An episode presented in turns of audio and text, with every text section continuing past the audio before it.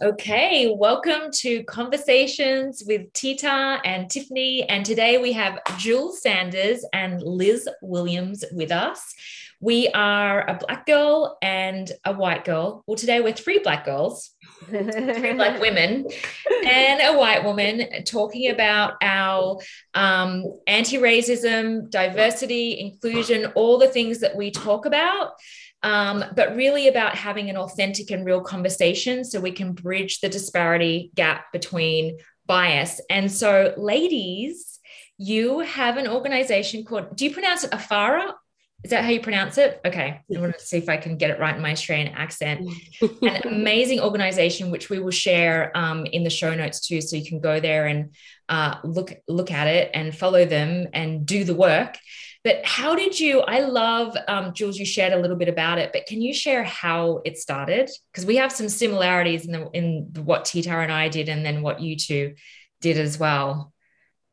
Uh, it was very much a result of 2020 and specifically the murder of George Floyd. Um, and just really being, you know, shook by that experience and being um, being kind of awestruck by what happened and with regards to the protest and how diverse the protest was and wanting to create a space that would allow for people to continue to build the momentum to discuss and to talk about these really important issues to talk about race in a way that we have not been willing to do in generations and to create an environment that would be multicultural that would allow for all these various folks that we saw out there marching to come together and to discuss and get to know one another better. Yeah, I love that because Tita and I started our podcast, our show, whatever you want to call it, back in 2018. And then we mm. both had like huge life transitions and we took a break.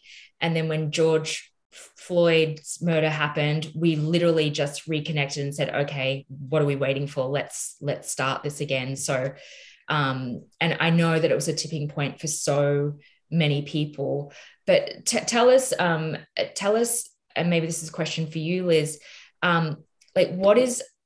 I was just raving about their website, by the way, so I can't wait to share it with everyone. But what's the main, um, I guess, the vision for for the work that you're doing? So, um, one of the things that we found as we were observing people during the protests and after is the question kept coming up of like, what what should we do next, right? It's okay, we're at this march. What should happen next? And as we were thinking about it and thinking about all of these kind of grand gestures that people were making and that organizations were making, um, we really thought about how we could make it accessible for folks and, and how we could make it um, make this anti-racism work something that doesn't seem so far away. I think the word activism in some people's minds means you have to be like out on the street with a sign. And I think that when you think about an issue as big as anti racism, it's like, what difference can one person make? And so we really wanted to go about creating an organization that would make this work, like this big issue, how can we bring it into a, to a personal level so that folks could see that, like, if they can make some even small changes in their lives, those things ripple out. And if there are enough of us who do that, it's not about 100% of all people doing this work, it's about a com- really committed 20% of folks who know that like their actions have repercussions. And so our mission is really to make this anti-bias work personal um, and to make it a daily habit um, and to give people a way to form connections with people who they may not have normally formed connections with um, really with the understanding that like it's those small things it's those relationships it's those learning how to communicate those tools that we can gain that really can make a huge difference in this world so um, yeah, where we our vision is to create a whole ecosystem of offerings of ways for folks to interact with this work. We have a film club, we have a book club, we're we're creating courses, um, but we'd also like to have an app, and we'd also like to have a speaker series and just different ways that folks can engage with this work um, and learn new tools for communication and for anti-racist work. Oh my god! Wow, that's amazing. I love it. I love it. I love it. I love it. I love it. I have a question for you because um, Tiffany and I talk about this a lot that there's a difference between I'm not racist mm. or, and, or, and anti-racist work. So I'm curious to hear what your guys' ladies' definition is in your work. Um, and if you believe that as well, that there's a difference between I'm not racist and anti I'm anti-racist versus I'm not racist. Mm-hmm. And if you can break that down for our audience. Oh goodness. Um, because there is a difference, right? I yes. truly feel like there's a difference. Absolutely. Yeah. Not yeah. being racist and being anti-racist. Okay. I I I believe that when you declare yourself not racist, usually there is an unspoken but. But I'm not going to do anything about it quite often, mm. right? Or I'm not sure. There tends to be a, a you know, um, passivity that can come along with that as, as a way to declare one not part of the problem, but not necessarily to identify yourself as wanting to be part of the problem, wanting, sorry, wanting to wanting to become part of the solution. Um, our goal and how we're looking at this and the people that we want to connect with are those who are interested first, they're curious, you know, because we think that for everyone, there has to be at least this initial curiosity and desire to understand, desire to grow right? And so as long as people possess that, even if they're on the spectrum of I'm not racist, but I would like to learn more. As long as you'd like to learn more, there is an opportunity for someone to recognize that their actions, while they don't see them as racist, they're still potentially very likely contributing towards the continuation of the problem. Right. So, something that we're very mindful of is that we want to create a space that's receptive for people to come in at wherever they lie on the spectrum and by spectrum, I mean the spectrum of desire to connect with other human beings uh, in a healthy way. If you're on the spectrum of I, you know, I hate black people and I hate diversity, like I have no interest. I, I really don't want, I want to shut this conversation down completely. We're probably not the organization for you, and that's okay, right? But we want to be a space for people to come together who are committed to discovering and you know also aware that so much of our society and our culture doesn't create the space for people to have those conversations without fear of being immediately shut down or yeah. facing some sort of repercussion because they didn't come in perfect and polished right? We're not about perfect and perfect and polished. We're about human beings wanting to connect and better understand and be better and do better. And coming as they are right? I mean i think i think the whole conversation about what it even means to be racist is kind of a is kind of something that gets convoluted and that we don't even really need to engage in. Like because the word racist the very word racist is triggering and because it's associated with oh you know it's it's the kkk it's the folks who are out with the torches it's really more about what are our individual actions every day and understanding that we all have biases and prejudices no matter who we are and so the label of racist versus not racist is less important than, again, like Jules was saying, what are you actually doing in this world? How are you actually taking steps to be better? Whether it's a small step or whether it's a big step, how are you moving forward? I mean, again, like she said, we're not looking to convert the hardcore, we're out here trying to kill folks, people. like that's that's not right. that's someone else's fight. right, right, um, right. but we firmly believe that most people are somewhere in the middle right? They're like, I have friends that I love. There's some things I don't understand. There's some things I'm afraid to ask. And those fears are what keep us from moving forward. And so, to the extent that we can create a space where people can come in and say, Hey, I may have said something offhand. My intention was not to hurt anyone, but I want to better understand what I did wrong and how I can be better. That this is this is where all of the transformation can happen. Oh my gosh, 1000%. Like, I, I love it. That's how Tita and I connected. Uh, we were out to dinner one night. We'd only just met each other. Definitely feel like it was divinely led. And I shared with her how I had offended um, a really good friend of mine that was a woman of color. She's a Asian American. And I said, I don't see color. And I was like, what's wrong with that? I had no clue. And her face just went, oh God, like literally. And I went, and then she explained to me what I'd done. And I was like, oh my gosh, like this is horrible and how do we fix this and how do i do better and i'm so sorry and and then we went into this like really long conversation and i find it like such a blessing that she um was so like I was a stranger, you know, and she was so willing to be open to have that conversation with me. And I don't think a lot of people are naive, stupidly naive, or whatever, as I was, it just went, blah, blah, blah. Um, or, or have the kind of friends that are willing to have those conversations with them. And I think I was having a conversation with a white friend of mine a couple of weeks ago um, and she knows that, you know, Tita and I do this work. So she's like, I don't know how to ask this. So I'm just going to come out and ask it. And it came out so wrong, like so wrong. But she knew that she could do that with me. And I actually got triggered by it. I got triggered by it. and um, this for a whole nother podcast. Yeah, yeah it really is another like, podcast. Was, we're gonna we're gonna talk about it because yeah, we will. We will talk. was like, but yeah. Yeah and so uh, but the, the beauty was that with this friend i could come back like i digested what had happened and i come back and i said i love you i want to have a bigger conversation around this not from a place of judgment um, but this is how you could have said that better or done better or show uh, obviously show up better and she had told me and i think this is what happens with uh, speaking from the white lens and i even now have this um, challenge where I'm afraid to say the wrong thing. Mm-hmm.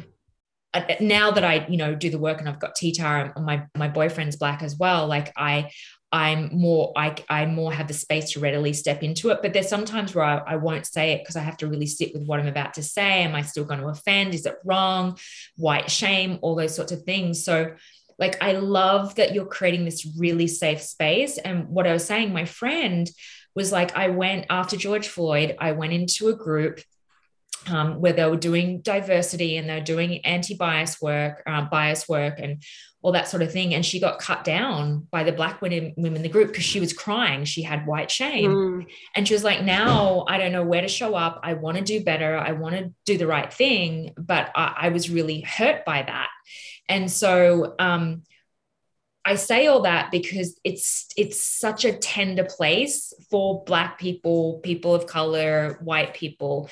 And so I would love to hear like what are some of the things that you say that give permission like white people to be able to get it wrong or what are some phrases or things that they can say to approach it the right way, not to offend. I always say it's messy, it's wrong, you're going to get it wrong, be willing to get it wrong.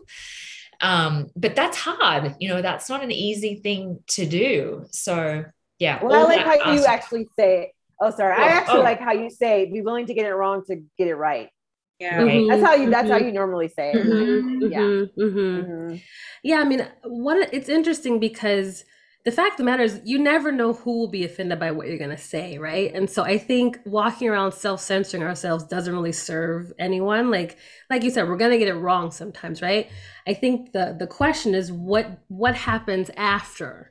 Because you may say something to me and i may not get offended and you say it to jules and she may be offended you say it to tita and she may not right? But it's what you do next. Once the person says hey what you said has hurt me or what you said has offended me how do you respond? If you respond with tears that's a problem because it's not about you, right? The fact that you're asking this question and I'm responding, we're having a conversation, that's great, right? But I think being able to to take that and say, hey, like, okay, I made a mistake. They pointed it out. You know, no one needs to be offended by the fact that you were called out on being offensive, right? It's like, okay, what do we do next? Let's continue this conversation. And I think the where a lot of the blockage happens is again if you feel like you were shut down because people were calling you out on something. And effectively they were calling you in if they even took the time to continue to engage i think. Um, that if you can get past that little bit of discomfort because for us we we live with discomfort every day. And so if you can get past that moment of like oh i you know i offended someone it makes me feel bad but they're still here engaging with me okay what and ask the question i'm sorry what what did i do wrong? What could i have done differently? And a lot of times that's enough but i think that you know that place of like oh i'm gonna cry and and shut everyone down everyone becomes uncomfortable then the conversation kind of comes to a halt. Right. Hmm.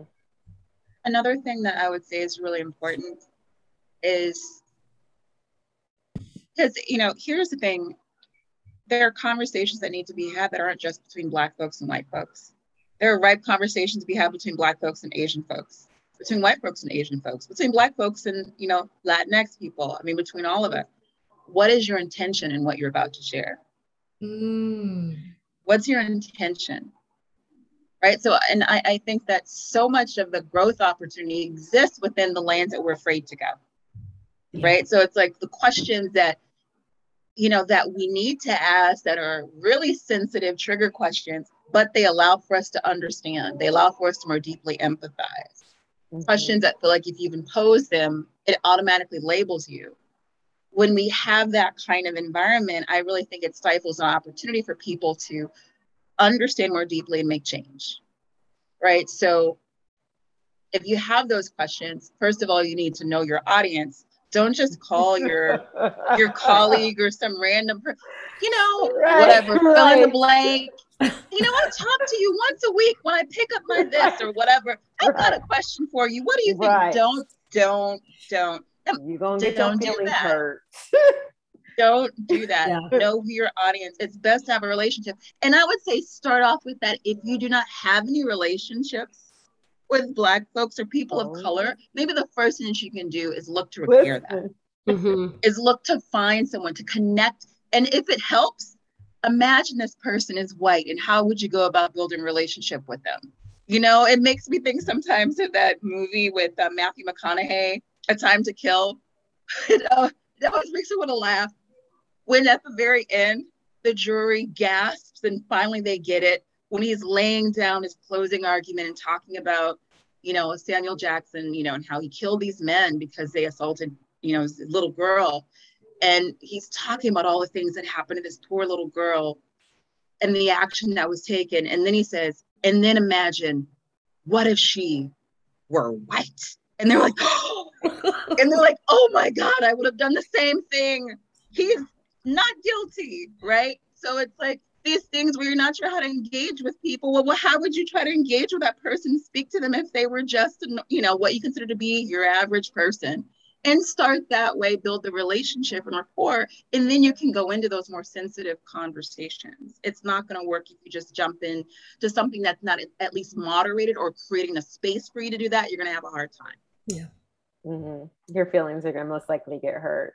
Yeah. and and and and it's interesting and i and i love that there's so many different um beings on earth who are doing this work from such different Yeah. perspectives because i i'm so grateful that you guys are like uh, especially compassion with that because i'm not so much as but i also think it's because well you know we all have different experiences right just because we're black we have different experiences and so not to generalize but i I my dynamic with white women tends to be a little different because of my upbringing and where I was from from and so forth. And um and I experienced a lot of manipulation you know from from them and and just in general seeing kind of just being the only black person in that white environment um the tears perspective of the manip- manipulation perspective. And I'm not saying that all that's i'm not i know i'm not trying to generalize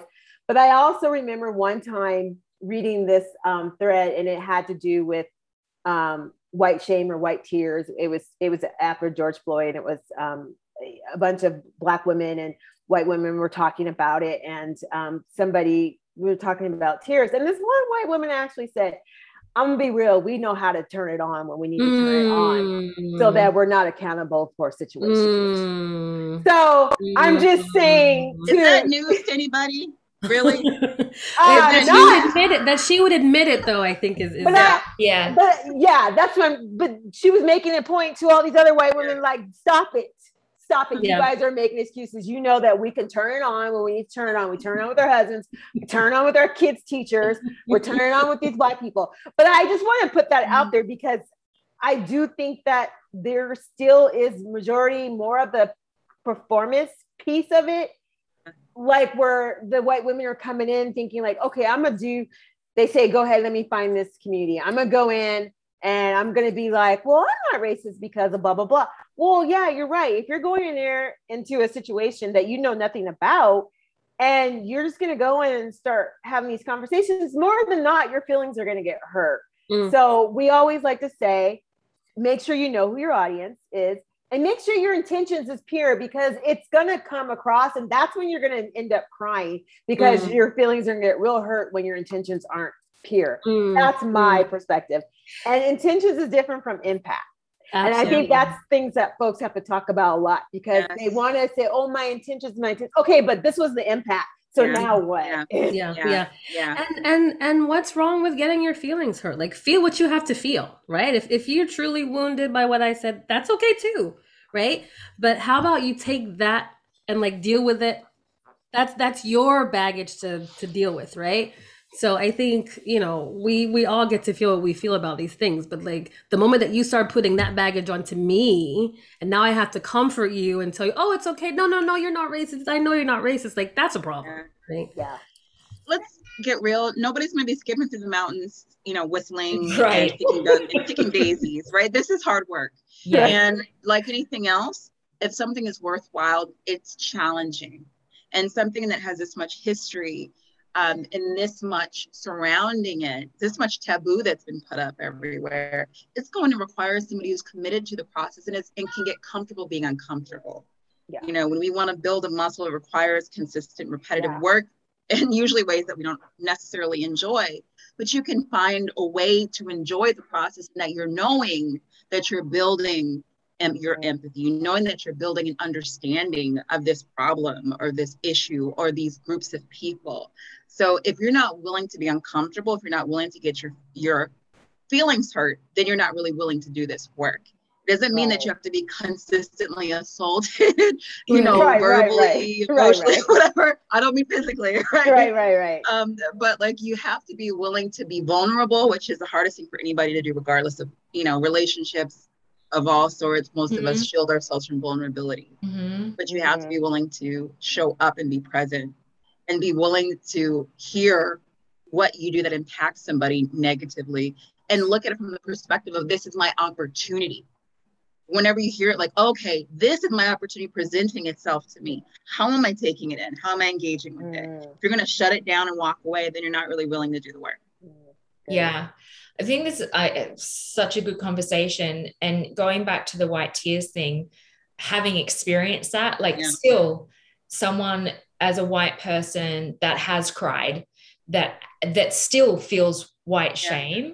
i think it's really important to acknowledge that if you are a white woman that you can cry but own yeah. it right like you can own it and if you get shut down um, so to speak, by you know someone, by a, a white person, a black person, whoever shuts you down for for crying, I think it's important that we live in a cancel culture, right? Where it's like you shouldn't do this, you shouldn't do that. And if you do that, it's wrong. And there's so much division and there's so much um, wronging and righting right now. Like you're wrong, that's not right. And there's a suppression of feelings, you know. And I, and I think, and you both said this before, um, both of you, Jules and Liz, is like it's not about not feeling but it's about owning and doing the deeper work. And Tita and I always talk about the layers of why you're feeling like that and not using it as a distraction of, oh, I'm so sorry, woe is me, I didn't mean it, because then that takes away from the person that you're speaking to, and that's not fair. And I think that's where I've learned that um, I can have that shame, but it's about me then going away and processing it, right? Processing it on my own, maybe even processing it with another white friend, proce- processing it with, I can process a lot with Tita, I'm allowed, right? but I have permission, right? So it, it's, it, you're, you're both, you're both saying the same thing, but it's like, it's such deep, nuanced yeah. work that it's, it's, it's like, it's, I keep saying it, it's messy. And so I just, I think it's important to point out that white women, you can cry, but own why you're crying and don't let it take away. And you both said, I love the way that you nuance it with like, okay, then, then, then own it and say, oh, I'm sorry. And what I loved what you said about that. Now, what can I do? How can yeah. I show up? How can I be different? How can I understand you more? Because at the end of the day, as human beings, we want to be seen. We want to be yeah. heard. We want to be loved. We want to be felt. Yeah. It doesn't matter what friggin' color you are. Right. Yeah. But I still say cry with Jules and Liz, not me. no, you're, you're, you're, you think you're tougher than what you, she thinks she's really mean, but she's not at all. but the reality is, there is so much that tends to fall on the shoulders of people of color, in particular Black folks. And you know, you may not find a very receptive person who wants to be there for that journey with you because they're dealing with all their other stuff.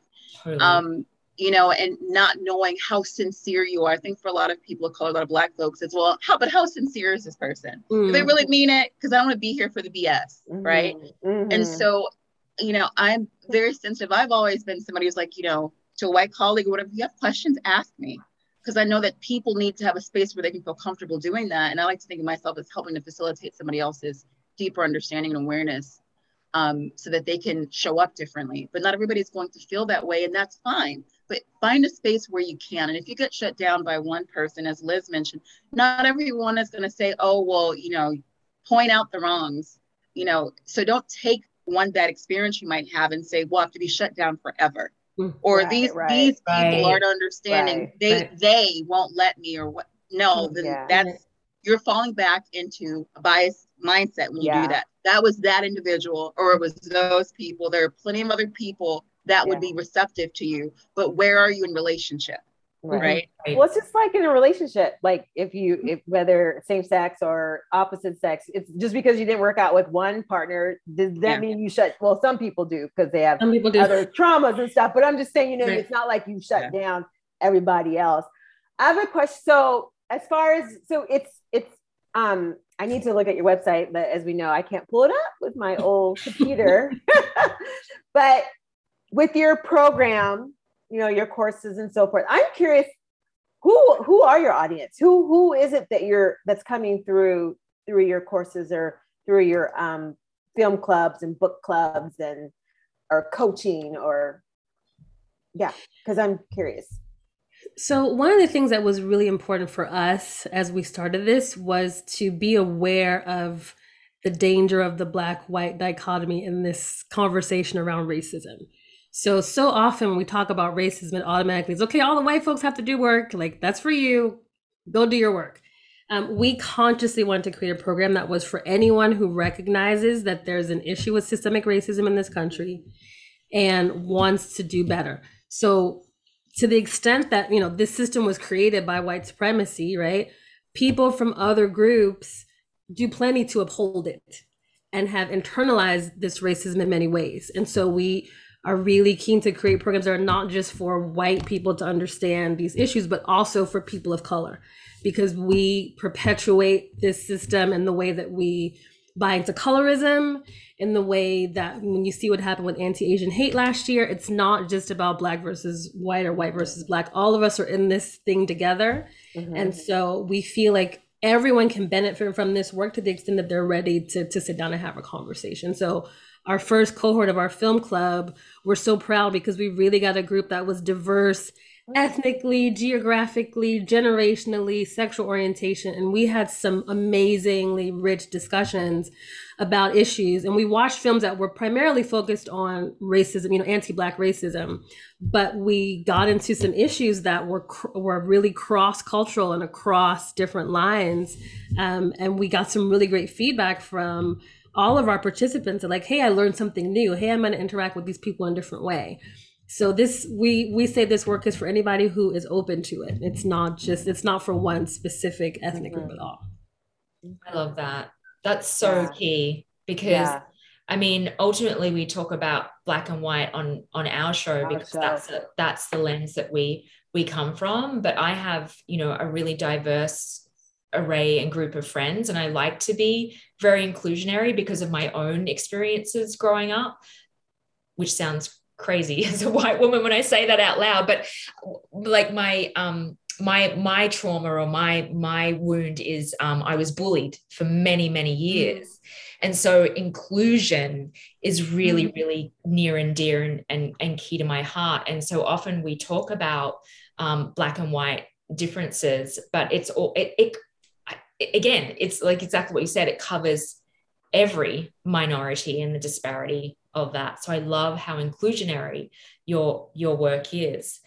Uh, so I just want to read something that's on your website because when I opened it up again today, I was like, oh, it's just so clear and it feels so um uh read well, it, read it. I want to know because I can't see it. I mean, okay, so the, the website, in case people don't see the show notes, is we are Afara, which I want to ask you about the name too. Oh. We are Afara, A F A R A dot org.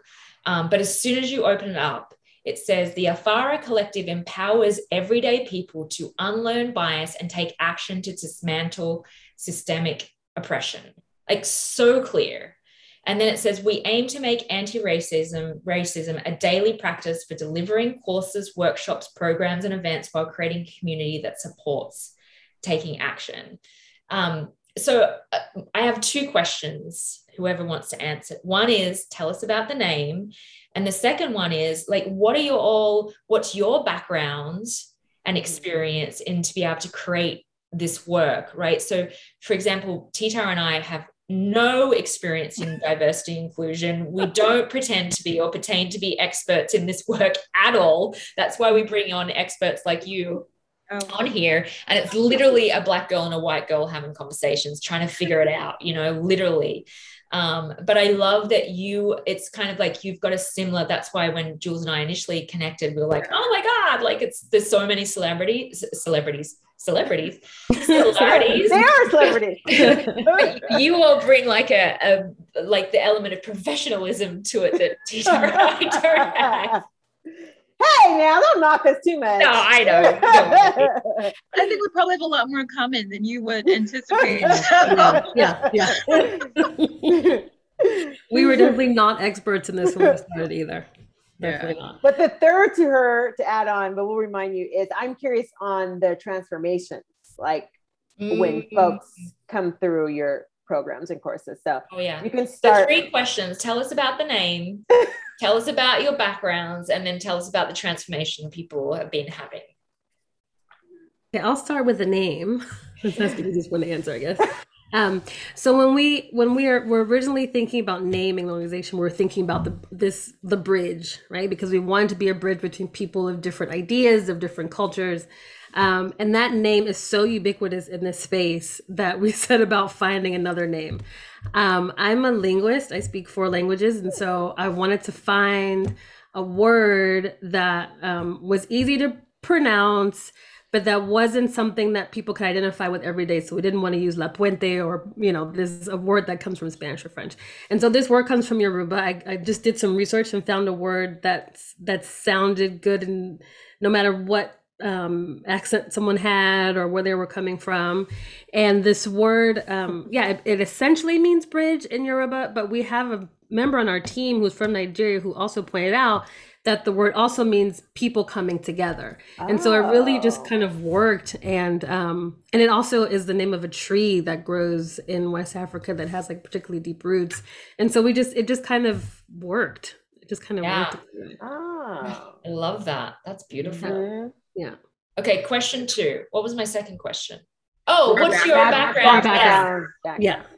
Oh, one of the things I'd like to start off with is that, you know, part of if I may, like, so the idea for the organization and for, you know, wanting to do something like this, I sat on, you know, before it was probably about a, week before I reached out to Liz um, to start this process of birthing this entity into being. But I felt like it wasn't for me to do. I questioned myself if it was for me to do. Mm. Should somebody else do this? Mm. And the reason being is because I didn't have this long, steep history in this work. We both have experience with education, educating people, leading trainings, workshops, guiding people. You know, we, we've all done that. Um, you know, I have activists in my family. I'm very much aware of the experience of being Black in this country and that there are issues with racism. I'm very much aware of that, right?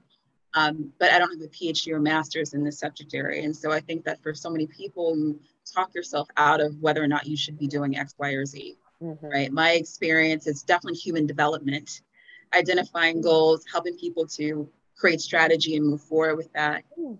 Um, but I question whether or not this was my mantle to pick up. Mm. And I see you both have good trouble t-shirts on. Liz actually bought me one. If I had worn that boy, you know, I was so inspired by John Lewis, especially the last year of his life. And there's a image of him as a young man when he had his trench coat on. When he's like he's like standing like next to MLK, I think he just kind of got this smile, like I can't believe I'm here. like I'm, I'm here with these people. And I just think about all of these amazing figures from history, past and present, who just got started because they knew that they wanted to become part of the solution. They wanted to do something that mattered. And so they stepped forth and they stepped through and they became part of this conversation. And I thought that was more important than letting my insecurities get in the way of my ability to do something. And so my personal belief is you can find the people that can bring the pieces that you need. Don't let that stop you from doing something. Just like I don't, I don't want people to feel like they can't be engaged in conversation because they don't have enough information or education. We're all human beings. There's something that we can do. Yeah. Yeah. Yeah. That's and, me. And and because we wanted to start this work, you know, Jules and I met um, in a seminar and a training from a company called Landmark, um, which is all about personal growth and development. And so when we were thinking about doing this work, we really wanted to create something that married personal growth and development and anti-racism work.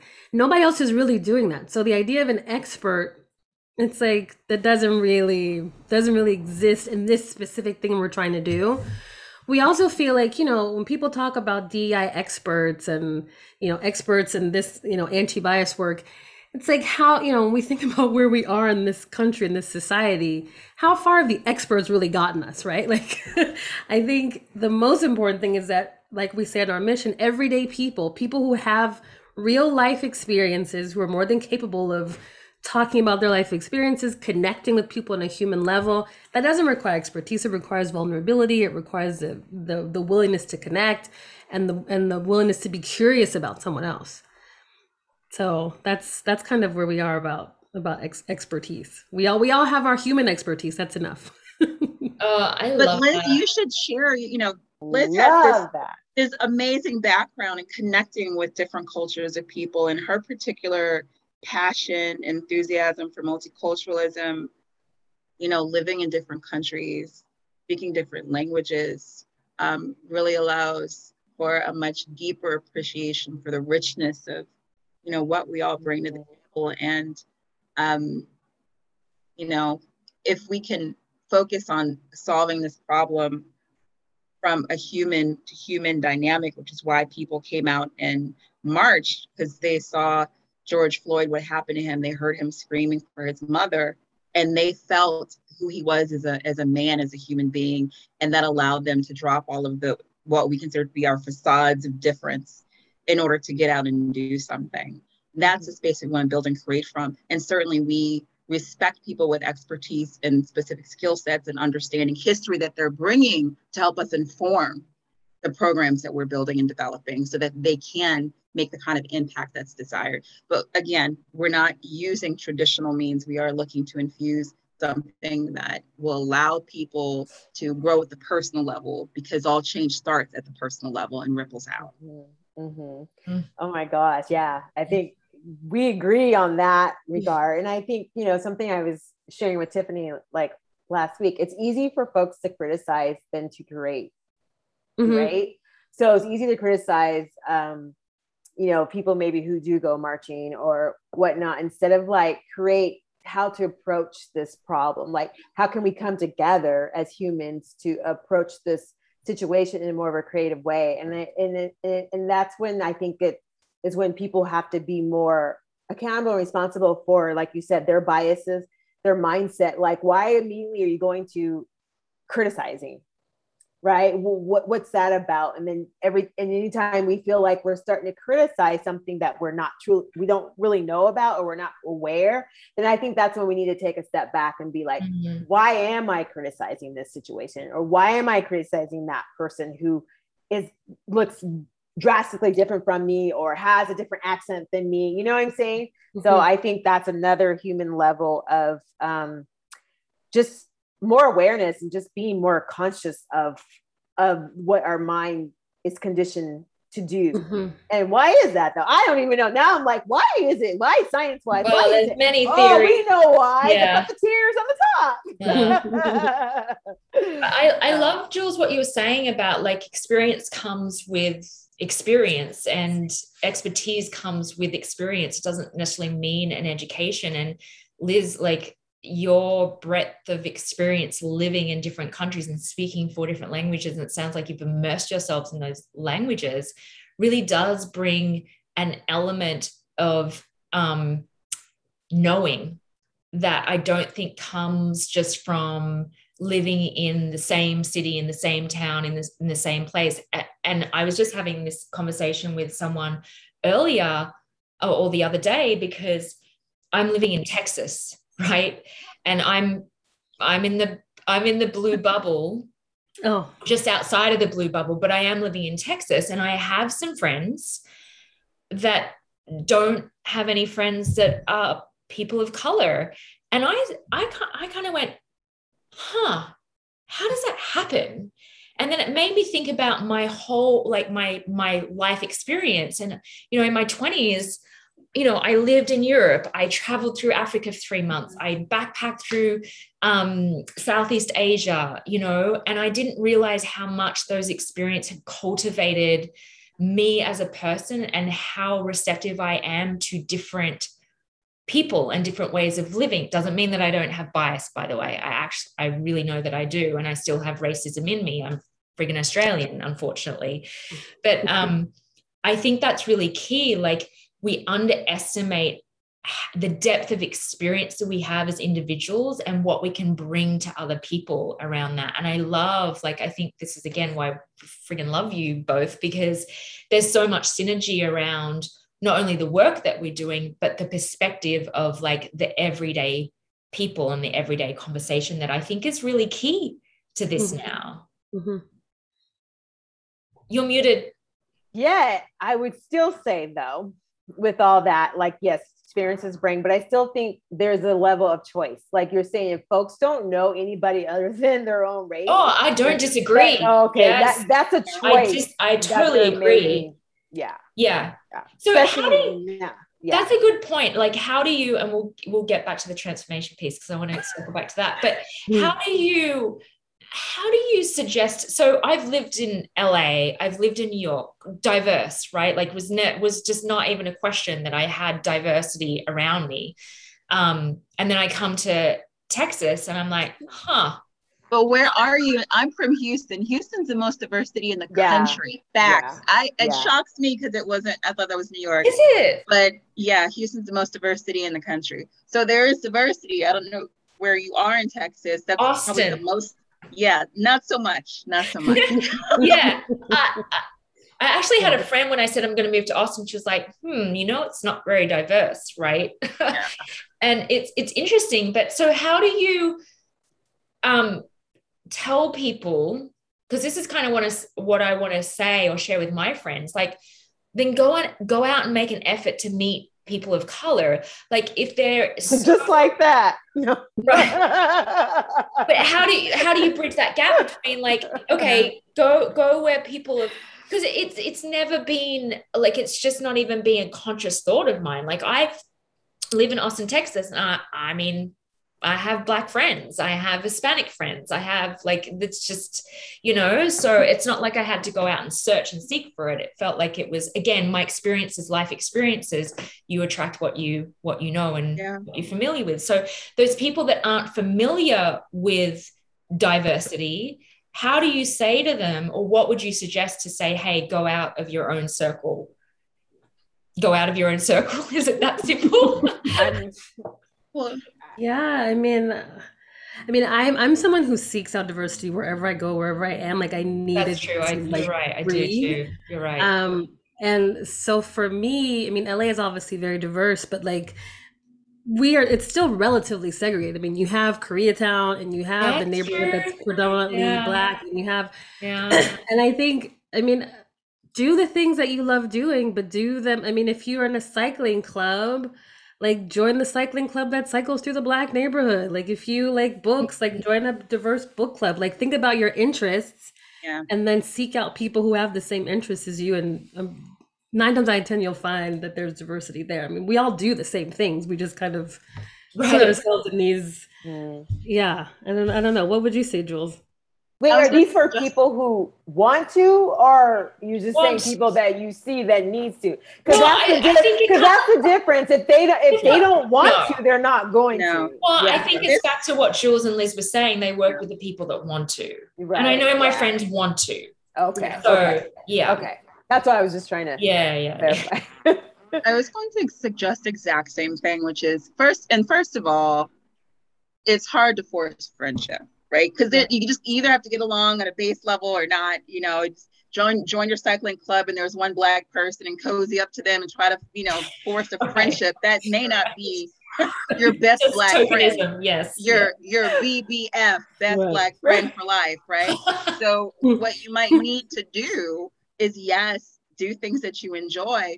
Look, look to see when you're asking about your cycling club that you want to. Hey, is, is it is it a diverse group? You have lots of different kinds of people in your in your so that you can make a determination. Or if it's very homogenous, maybe you don't want to join it, or maybe you want to be super bold. And there is very specifically like a cycling club where it's like people of color people. and you can reach out and say, "Hey, I know that this is, you know, a Black Girl Cycling Club, but are you actually open to diverse members?" You would actually be surprised that Yeah. Black people tend to be very welcoming. Oh, Would- would, yeah. we all say that? Yeah. I would- can be very Yeah. welcoming. Totally agree Yeah. with that. Yeah. To- That's been my Right. experience. So if you're Yeah. really sincere, you might get a little bit of ribbing, but it will be because they accept you, right? But you would be amazed at how welcoming we can actually be. So you can go out of your way to do that if you're bold enough, right? Um, but just do things that you enjoy. Join our programs. I mean, we're still you. You, you have the transformational question. That's exactly what we want to do. We have a vision for providing very specific ways for people to engage because if you're in Nebraska in the middle of a cornfield, right, Mhm. it might be very difficult for you to meet. Right. You know, You give know, me I'm some black I'm cows. I could be wrong, right. right? But that is a part of our bigger vision is to Yeah. create a space for people to connect and bridge and make relationships because it's really hard as an adult to do that. It's really hard as, adult, as an adult. And you have to be intentional with it. You, you're going to have to do it on purpose if you Yeah. want to change the dynamics of your social group. Just accept that and look at it as an adventure, something that you're going to have fun with and that you'll learn about yourself and other people as you do it. Right? Yeah. That that I love the word that you both keep using over and over and over and again. And I think it's so powerful is that intentionality. It's so key. That is so key.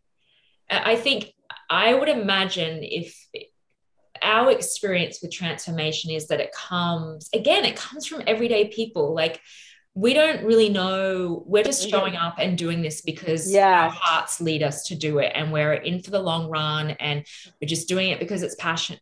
We really, really, it's part of our purpose. Yeah. But it's we don't know who's watching it. We're not doing much marketing. like it's very But- organic, and we're trusting that you know it's going to grow and flow as it needs to, and it's guided, it's divinely guided, and all those sorts of things. But every now and then we get a text message or an email Um, or I just got one Uh, from my white doctor that just said she listened to the one with Joel. oh great, Yeah, it's See? that Yeah. where, so we get those. Yeah, the light bulb bulb goes off, or you know, I had a um client that reached out. She's a black woman that said that was listening to Tita and I, and something that Tita said. She was like, I didn't realize how complicit I had been or was being as a black woman, and I don't want to be that anymore. And Mm. realized how repressed I was and how I was just, you know, accepting the status of it, you know? And I'm like, oh, that is all I need, right? And Lulu, Lululemon. Remember when they reached out? oh, Mhm. yeah. Yeah, And you've got paid speaking Mhm. engagements, like those Mhm. sorts of like little things to me, those little Those are art, yeah. are the big things. And, and again, like I just love the, the the way that you talk about everyday people. So Yeah. um don't be Martin so- Luther King, Rosa Parks, name anybody. They started off as everyday people, didn't they? Yes. Yes. Yeah. Absolutely. Right. That's true. Every- yeah. So I mean, it is, No. but that's really who it is, right? Like it's Yeah. everyday people who are not this is what how i see it everyday people who are not trying to be normal normalcy didn't change the world normalcy mm. didn't didn't move the needle in certain things right so like tiffany and i and you two like we're not we're not normal because normal people would not get on a stage like this and have these conversations i've lost people i've lost white people okay mm. but at a cost but that's hey i am black i can't if you can't, if you don't understand my experiences and what I'm going through, then yeah, you're right. We shouldn't be connected anyway. But my point is, not normal normal day people would do that. They felt uncomfortable enough to just even hear me say it that they couldn't even be around me anymore. Mm-hmm. You know what I'm mm-hmm. saying? Mm-hmm. So yeah, yeah. So we are chosen ones, and in our everyday, being everyday, everyday everyday not normal no. people. We're everyday yeah. abnormal people. no, I'm abnormal. abnormal. No, no, no, abnormal. Now is taking too far. I'm just saying. I'm just, I'm just saying people who are just choose to become, you know, want to be comfortable that um, they don't, they're not the ones who's moving the needle. Um, you know what I'm saying? So like you look at Martin Luther King, you look at Mother Teresa, you look at, I mean, who else is some people that are even alive. Um, I mean, even Oprah to a certain degree, right? Um, the Obamas. Um, if you're living your life in a way where you want to make an impact, yeah, right away already you're extraordinary. Right. And to what degree you're committed to that exactly. is going to, you know. Yeah. Yeah. That's what I'm trying to and say. I and I think people underestimate the power of small changes too. You know, yes. like we don't all have to be we, we're not all meant to be Martin Luther King, right? There was True. one right? but we each have an area in our lives that we can transform and mm-hmm. we each have people around us who we can help in their transformation mm-hmm. so to the mm-hmm. extent that i mean we we really want to create a community and a space for people where they can come in and they can connect and in some cases that just that small connection with a different with another human being who's different from you can make a huge world of difference in your life in their life so i think you know it's we don't all have to be the person who's mm-hmm. in front right? We don't right. always have to be the person yeah. who everybody yeah. sees, right? But the those ripples from everyday people are really what make you know what yeah. turn into a tsunami and what really make a huge change at the end. Yeah, yeah. absolutely, the ripple effect. Well, I feel like I feel like we could talk to you for hours and hours. This has so, been so great. I love this conversation. So, oh my gosh. And I'm sure we'll have you back again. And I'm sure we're going to keep connecting. Um, yes, because I have more questions okay, well hold hold those.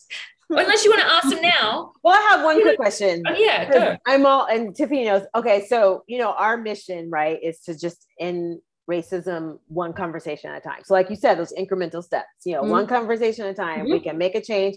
Then that person's going to have conversation with somebody else, and that mm-hmm. person have right. Mm-hmm.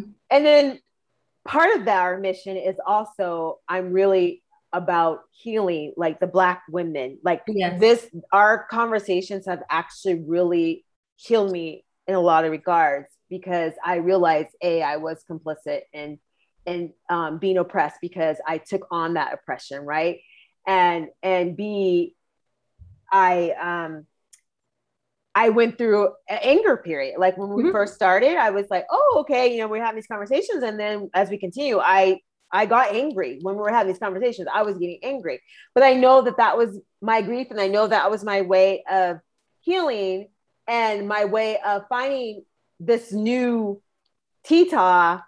Like, wait a minute, no, I'm not oppressed. That is not why I'm here. Right. You know, so my question is: Is there an element of healing for people who might approach your programs or courses who um, feel like that they come they, that they've been oppressed in many ways and feel traumatized from that. I didn't know if you have a pillar that helps, you know, maybe the the person of color who has experienced oppression or not. So I'm just curious because I'm all about yeah. Tiffany knows that is dear to my heart because I know where I've been able to land now. Oh my gosh, not knowing how geez, just how ill and and how much pain and trauma I had and you know my body was keeping score so healing through this is is such a priority of mine. So I'm just Mhm. so I wanted to ask. Jules, did you want to take that first? Um, well, again, part of our overall vision, um, I mentioned how it's key for us to create a space also for people of color. You know, we're still very much a young organization, right? It's like last year, it's like, what are we doing? How are we showing up? How are we doing this? Starting to add people to our team. This year, it's been about, you know, coming up with greater clarity around our programs, starting to test out our programs. We're still very much a young organization and there's a lot for us to learn about what will be meaningful for people of color because we see this our intentions and goals uh, are also to provide programs and courses that are for people of color whether we're talking about within groups or between groups i mentioned blacks and asians i there are opportunities i'd love to sit and talk and dialogue because there's stuff there's stuff to talk about there's stuff to talk about between you know blacks and latinos there's stuff for black folks to talk about within our own group Mhm. that still also have to do with bias and how we see one another Mhm. that can be Mhm. incredibly transformative and healing again this Mhm. work i use this this is my i need to come up with something else but i think it's it's it works for me so we think about how you know this is all of us all groups of people be black white asian all of us intertwined locked in together with regards to racism but the way out is for us each to explore and engage with ourselves in these conversations more deeply and i like to use the analogy of the chinese handcuffs you remember those? Anybody play with those as a kid? The long cylinders that you stick your fingers on the other side. How do you get out? You guys remember how you get out of Chinese handcuffs? I don't remember. I don't remember either. Push forward together to get out. Right. Oh, that's We all need to push forward together. We all need to be willing to do this work to look inwardly and to connect with one another to get out. And um, absolutely, you know, Liz and I are both Black women. Our team is unbelievably diverse. We want people of color to find value in this. And we're excited to learn more about how do we do that because it's a different need for our white members, our white participants. But we want to create a space that blends us all together.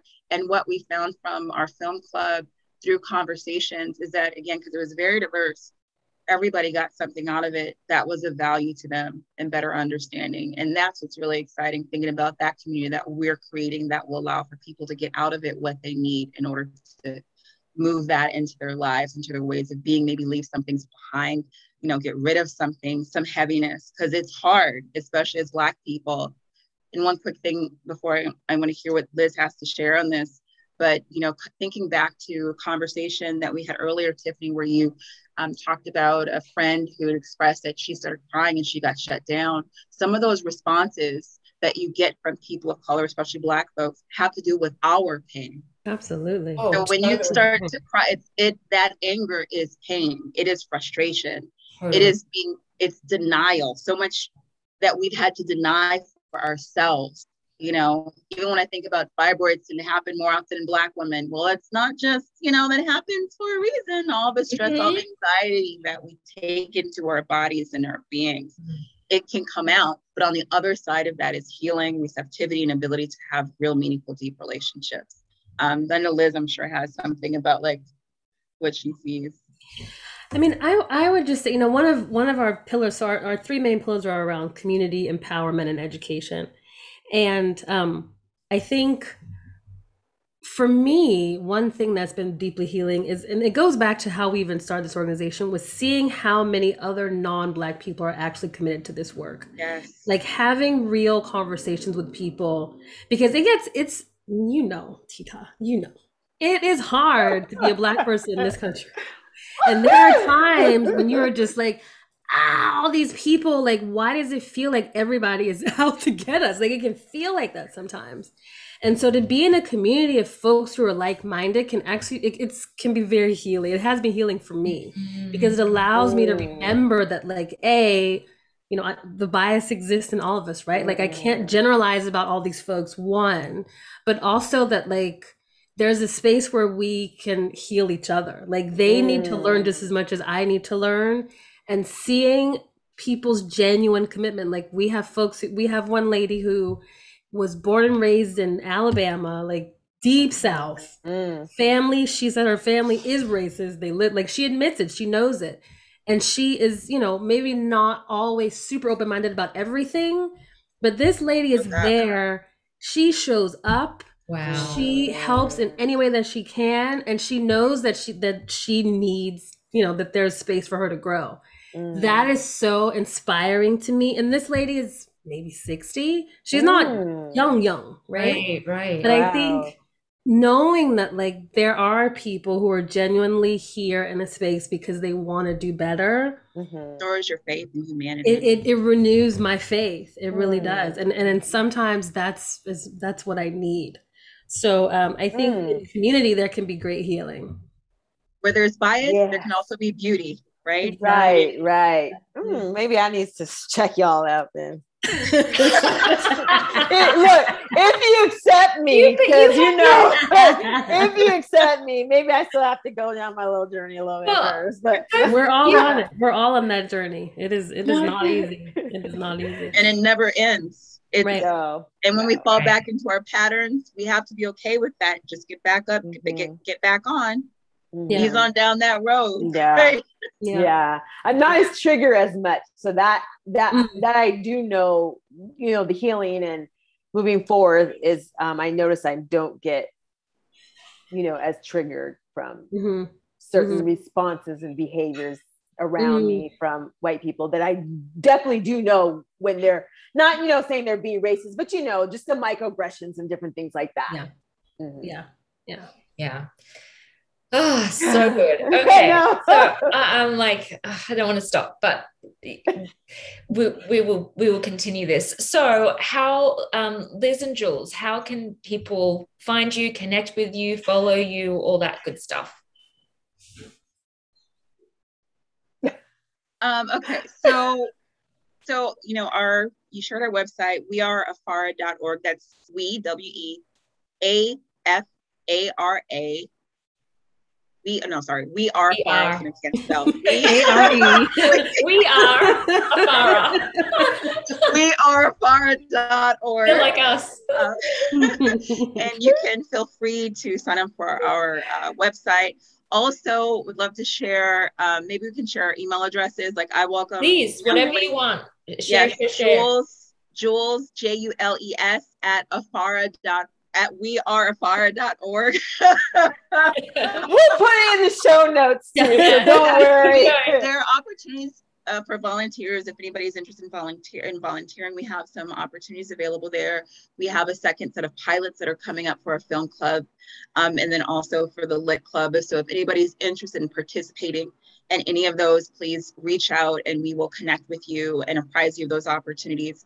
And we are in um, fundraising mode. So if anybody wants to um, donate to our organization as we're still building up and preparing ourselves for programs and courses, we would absolutely welcome that and thank you. Oh my God. So, Jules, you're in Houston? I'm from Houston. Oh, okay. And as Texans thought- are like New Yorkers, wherever we go, we're still repping our states, even though I'm a little embarrassed. I, I am a Houston girl. Okay, because I thought you're in LA and I was like, wait, if you're in Houston, I'm coming to see you. I'm in Los Angeles. That's I'm what I thought. LA. That's what I thought. Well, when I come to LA, I'll both come. And at least you're in LA, right? yes. Yeah. Yeah. Okay. Well, and went to Texas for the first time a few weeks ago and don't know if I'll be going back anytime soon. So please come to LA and visit us soon. Texas Yes. was a little bit scary for me. yeah. But, uh, Sometimes I'm like, "Mm, what am what am I doing here?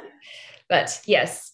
Um, okay, we will definitely share all that in the show notes. Um, we're following you. We're huge fans. Can't wait to watch you grow as we all grow together. I love that when you were sharing your, I was laughing when you were sharing your website and email addresses because we always get ours wrong. I always get it wrong. Tita always gets it wrong. I I'm blame you. I'm quickly Googling my name because, you know, nobody really has. So then it comes up and I'm like, you can reach us at a black girl, white girl conversations.com because I have to go look it up because I always get it wrong. Because we had a few different iterations. Now she just says, just Google Tita and we'll come up, which is fine. she also works as well. Ladies, thank you so Thank you. Thank you much. for having us. This has been really lovely. Oh Thank my you. gosh. Thank you for coming on. Thank you for the work that you're doing. Thank you for enlightening me, teaching me in this last hour or so. Um, and like I said, I just can't wait to continue this friendship and relationship. Thank you. Thank you. Thank you. Thank you for what you guys are doing, for what you ladies are doing as well. This is super important work. Thank you. Thank you.